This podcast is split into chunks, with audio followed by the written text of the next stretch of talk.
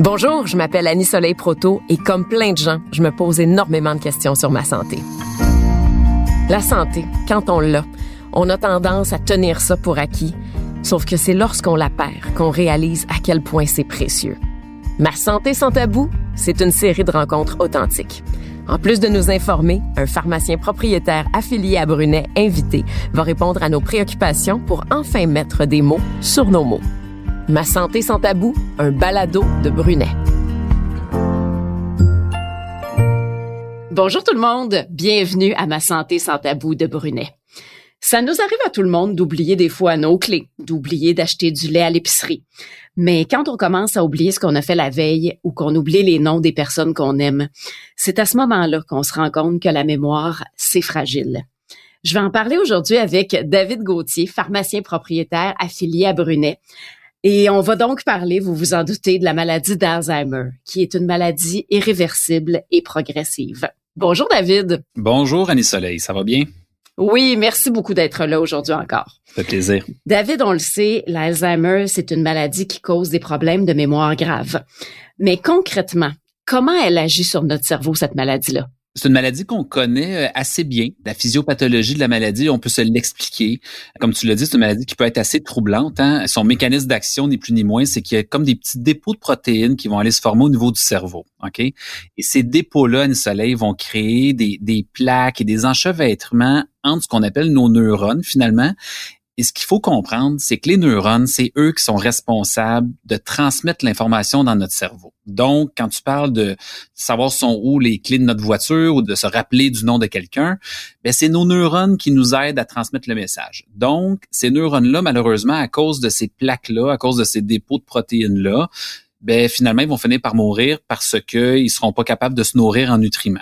Donc finalement la maladie va finir par progresser puisque ça cause comme tu l'as dit, c'est des problèmes de mémoire, des problèmes de raisonnement, de langage, de jugement et d'humeur mais encore là, c'est une maladie très variable et très progressive. Donc, euh, tous ces mots-là ou ces résultats-là de la maladie sont différents dans le temps et évolutifs. Moi, David, j'ai un grand-oncle et une grande-tante que j'aime énormément qui sont tous les deux atteints de la maladie d'Alzheimer.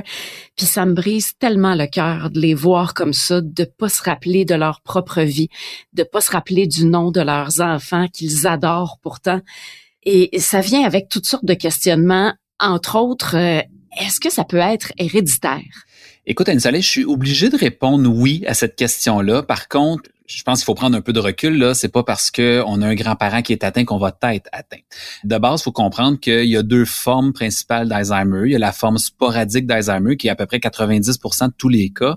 Et le facteur prédisposant de cette forme-là, c'est l'âge, carrément. Donc, à partir de 65 ans et plus, malheureusement, on se rend compte que le risque augmente et que, évidemment, l'hérédité peut euh, jouer un rôle. Euh, il y a la forme familiale, puis une soleil, des fois, on, le voit dans les médias, hein, aux nouvelles, qu'il y a quelqu'un, je sais pas, 39 ans, qui est atteint de l'Alzheimer, qui a eu son diagnostic. Et là, dans ce cas-là, c'est vraiment la forme familiale qui est à peu près 5% de tous les cas, donc qui se déclenche avant 65 ans et, qui est encore plus terrible. Là, on va en parler, mais c'est vraiment une maladie qui a un impact psychosocial qui est hyper important. Et quand ça l'atteint de jeunes adultes, je pense que c'est encore plus troublant, autant pour la personne qui le vit que pour les personnes qui entourent cette personne-là mais ça reste que c'est une maladie qui est hyper complexe. Il y, a des facteurs génétiques, mais y a, je pense qu'il y a des caractéristiques personnelles de chacun. Il y a l'environnement dans lequel on vit. Euh, c'est pas une maladie qui a les mêmes prédispositions, euh, tout dépendant d'où ce qu'on vit puis notre niveau social social économique, je dirais. Par contre, il y a à retenir là, que s'il y a une personne dans notre entourage qui a été atteinte dans notre famille, malheureusement, le risque serait augmenté. Bon, justement, le premier symptôme auquel on pense, là, ça va être les pertes de mémoire qui reviennent quand c'est récurrent. Mais c'est quoi les autres signes qui sont précurseurs de la maladie d'Alzheimer? Ben, tu sais, quand on parle de perte de mémoire, c'est drôle parce qu'il y a beaucoup de gens, puis surtout là, quand on va parler à quelqu'un qui a justement 70 ans, que sa mère a été atteinte, Et là, on peut se dire que moindrement qu'on va oublier le nom d'un acteur ou le nom d'une personne à qui on veut faire référence, facilement dans notre tête, on va se dire, ben, je veux pas être atteint de la maladie. Je pense que ces pertes de mémoire-là, quand on les décrit en, maladie d'Alzheimer, faut se rappeler qu'ils vont vraiment affecter la vie quotidienne du patient. Ce niveau-là de perte de mémoire, il est quand même à retenir. Tout ce qui est les tâches ménagères, les gens peuvent avoir la difficulté à, exécuter des tâches qui sont très, très simples normalement et que là, ça va devenir plus difficile. Des troubles de langage qui vont venir. Donc, des mots normalement qui devraient être faciles, qui là ne le sont plus. Les gens vont être désorientés dans le temps, dans l'espace. Je te dirais même souvent que les médecins, dans les critères diagnostiques, vont faire dessiner des horloges aux patients en essayant de leur dire, ben, dessine-moi quelle heure il est, dessine-moi 15 heures, parce que c'est peut-être une façon d'essayer de replacer les, gens dans, dans, le temps et dans l'espace. Le jugement, le jugement des gens qui va être affecté, qui va être affaibli, des objets qui vont s'égarer, puis des objets qui normalement ils ne le seraient pas là, que facilement on, pourrait garder. Euh, changement d'humeur, changement de personnalité. Et là, quand je te dis ça, Annie Soleil, là, c'est drôle, moi je, je, le vois beaucoup en pharmacie. Hein, c'est là que ça devient excessivement difficile pour les proches aidants parce que le changement d'humeur de la personne qui est atteinte, il est pas contrôlé. Donc, euh, ça a vraiment un impact psychosocial qui est très, très, très important.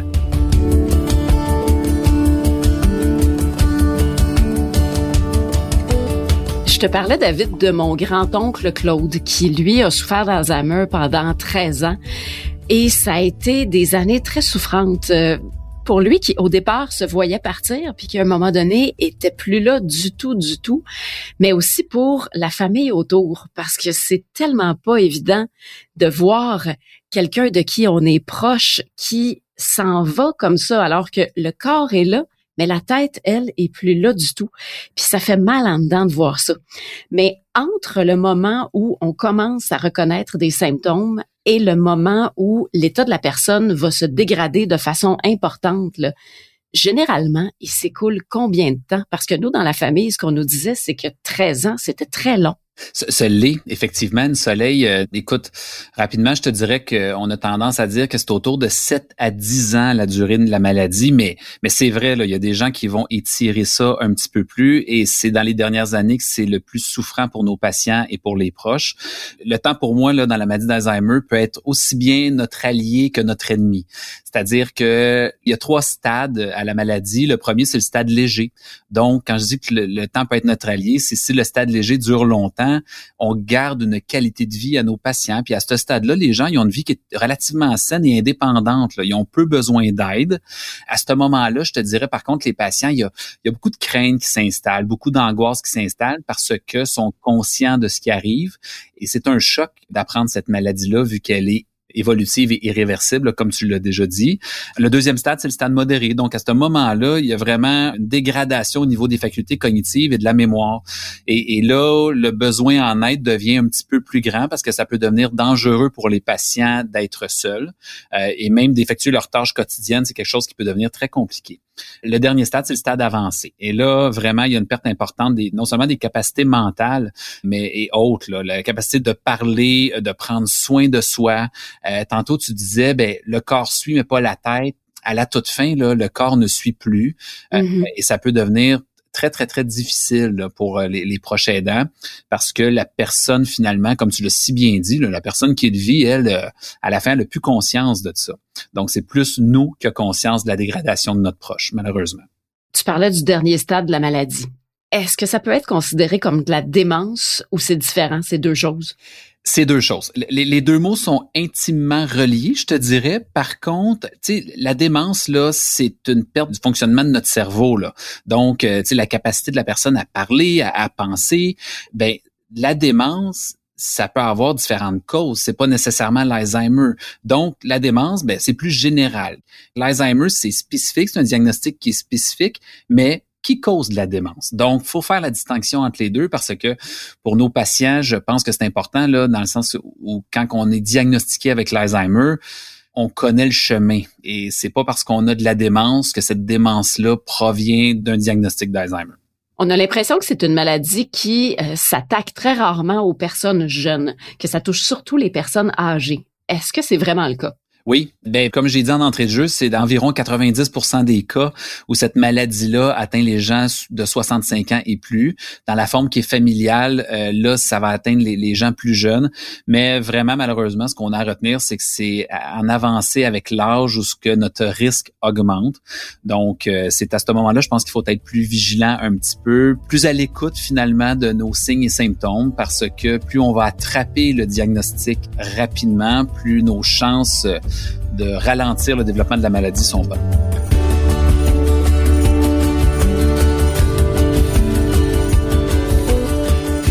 C'est une maladie qui me terrorise. Ça me fait vraiment peur au point où euh, j'ai lu beaucoup de documentation là-dessus.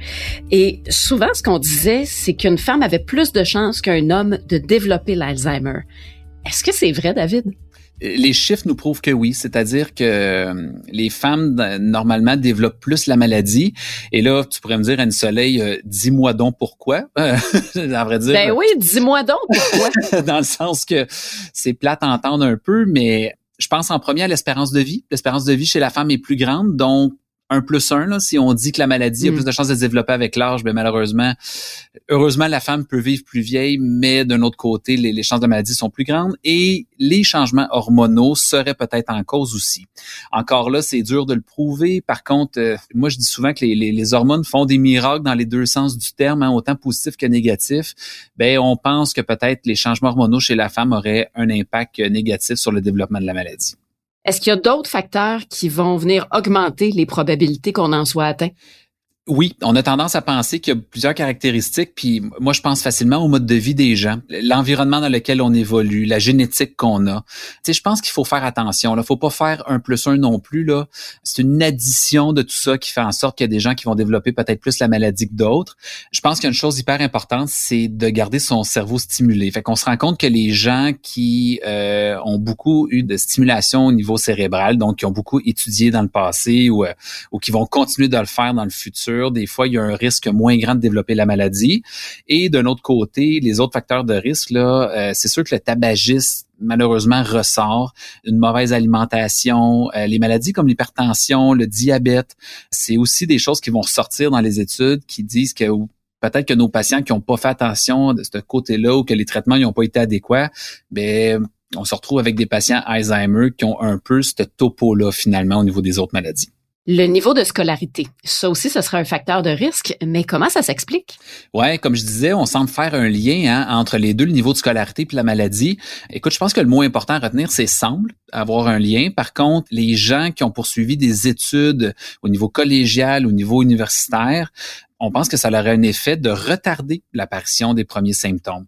Fait dans le même sens, les personnes qui sont plus âgées, qui sont peut-être plus à risque, là, je parlais des maladies qui sont à risque, je parlais des gens qui en ont dans leur famille, je pense que de se garder intellectuellement actif aurait un effet positif sur le ralentissement de la maladie. Donc, même si on n'a pas de données qui sont complètement claires à cet effet-là, je pense que ça vaut la peine de le garder en tête parce que tant mieux, je pense que ça plein de côtés positifs euh, de, de garder le cerveau actif. Si ça a cet effet-là en plus, ben ça vaut la peine.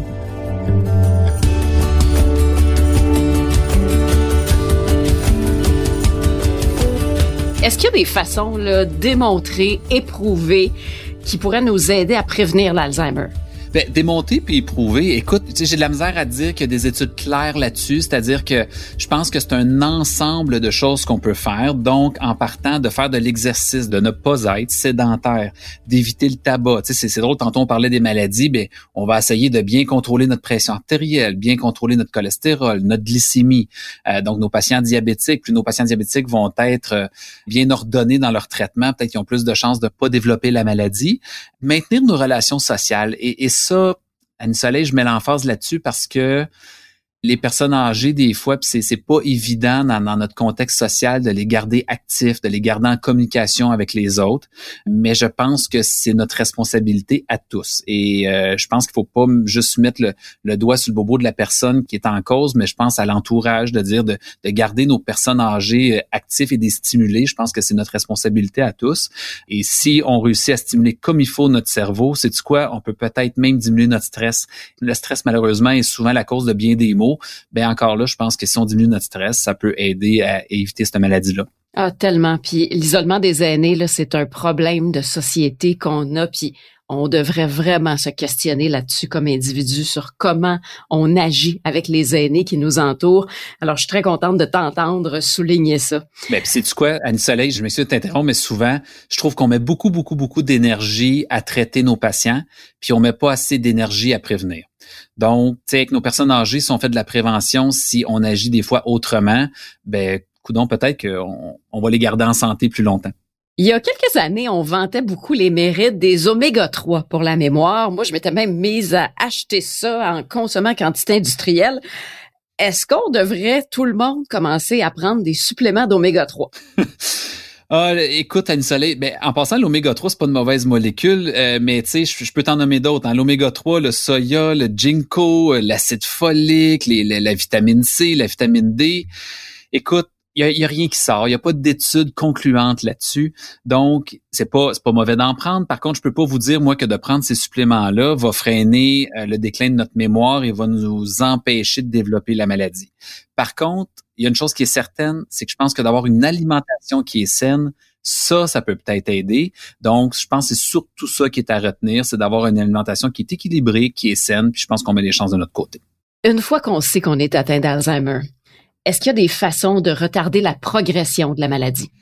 À vrai dire, les médicaments qu'on a, l'arsenal thérapeutique qu'on a pour traiter la maladie d'Alzheimer, c'est des médicaments qui ne guériront pas l'Alzheimer, mais qui vont retarder la progression de la maladie. Tantôt, Anne-Soleil, quand je te disais que sais, les gens qui vont se rendre compte tranquillement qui peut-être ont des symptômes et qui s'en rendent compte à 68, 69 ans, je pense que le choc peut être grand. Par contre, ça vaut la peine d'aller voir son médecin, de faire les tests et d'avoir cette ouverture-là parce que le plus tôt on va vous traiter de façon adéquate, ben, plus les chances sont de notre côté d'étirer euh, la progression de la maladie et qu'on garde finalement une qualité de vie plus longtemps pour notre patient. Donc, il faut l'attraper tôt, traiter rapidement et les médicaments qu'on a, ils ont vraiment une certaine efficacité euh, à cet effet-là, fait que ça vaut la peine. On a déjà parlé à Ma Santé sans tabou de cannabis médical et tu nous disais que des fois c'est prescrit pour des gens qui sont atteints par exemple de sclérose en plaques ou c'est prescrit pour des personnes qui sont en fin de vie. Est-ce que ça pourrait être prescrit aussi le cannabis médical pour les gens qui ont l'Alzheimer? Dans les faits, on n'a aucune preuve là-dessus, Anne Soleil. Je te dirais même, moi, des fois, la, consommation de cannabis peut avoir un effet euh, négatif là, sur la mémoire des gens. On le sait, en tout cas, à court terme. Fait que je te dirais non seulement que c'est pas positif, là, mais euh, que, que j'aurais tendance à l'éviter. Si quelqu'un auprès de moi ou si moi-même je souffre d'Alzheimer, comment mon pharmacien peut m'aider? De plusieurs façons. À vrai dire, quand nos gens sont atteints d'Alzheimer, on est beaucoup en contact avec le proche aidant. Et je reprends une phrase que j'ai souvent, ben, que j'ai déjà entendu de quelqu'un que je réutilise souvent, c'est que nos aidants naturels, je pense des fois que ce n'est pas naturel d'aider autant.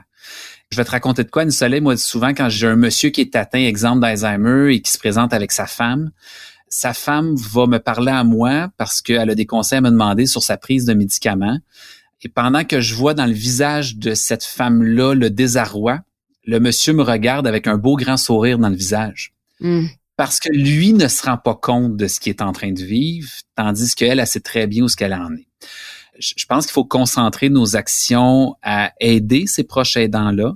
Et à ce niveau-là, ben oui, le pharmacien, on est bien placé parce qu'on est très, très accessible. Accessible autant en personne que par téléphone et que ça soit pour aider pour la prise de médicaments, pour le suivi qu'il y a à faire, pour les effets secondaires. Je pense que c'est bon de rappeler qu'en pharmacie, on a un système de pilulier hein, qui est, je sais pas si tu connais ça, une soleil, c'est fait pour servir les gens sept jours à la fois. Oui. Ils ont vraiment la petite case hein, du matin, midi, souper et coucher pour la prise. Ben là, écoute, on enlève un fardeau à la personne qui va s'en occuper parce que la prise devient beaucoup plus facile et on fait toute cette planification-là en pharmacie. Fait que je pense que non seulement on peut être utile pour la prise de médicaments, mais je pense qu'on peut être utile aussi euh, au niveau social, au niveau psychosocial, pour bien encadrer le patient et surtout bien la diriger. Je le répète souvent, mon rôle à moi, c'est d'être capable d'évaluer quand je dois référer mes patients. Et dans ces cas-là, ben, je peux devenir utile à ce niveau-là. Puis j'ai beaucoup, beaucoup d'empathie euh, pour les proches aidants euh, qui vivent avec cette maladie-là. Ben, ça s'entend. Tu nous parles puis on le ressent à quel point c'est quelque chose qui te touche. Oui, ben je c'est parce que j'en vois beaucoup probablement là, puis euh, c'est fascinant le soleil de voir le visage des gens atteints qui sont heureux dans leur environnement là. C'est euh, je trouve que ça donne le goût beaucoup d'aider euh, ceux qui vivent avec ça. On le voit à quel point l'Alzheimer, c'est une maladie qui est difficile à vivre pour la personne qui en est atteinte quand elle en est encore consciente et pour les proches, les gens autour qui aiment la personne malade. C'est vraiment quelque chose qui est pas évident, mais David, tu m'as beaucoup rassuré aujourd'hui parce qu'en me disant que mon pharmacien peut me soutenir si jamais j'aurais quelqu'un à aider pour traverser les différents stades de la maladie, ben c'est quelque chose de très réconfortant. Alors, merci beaucoup David Gauthier, pharmacien propriétaire affilié à Brunet. C'est plaisir, Anne Soleil.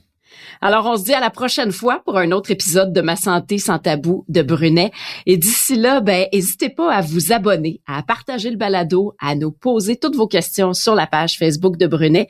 Et pour vous abonner, ben, c'est très simple. Vous allez sur le site web de Brunet, sur Cube Radio, Apple Podcast, Google Podcast ou Spotify. Et si vous avez aimé le balado, ben, vous pouvez aussi nous donner 5 étoiles sur votre plateforme d'écoute préférée. Merci d'avoir été là. À bientôt.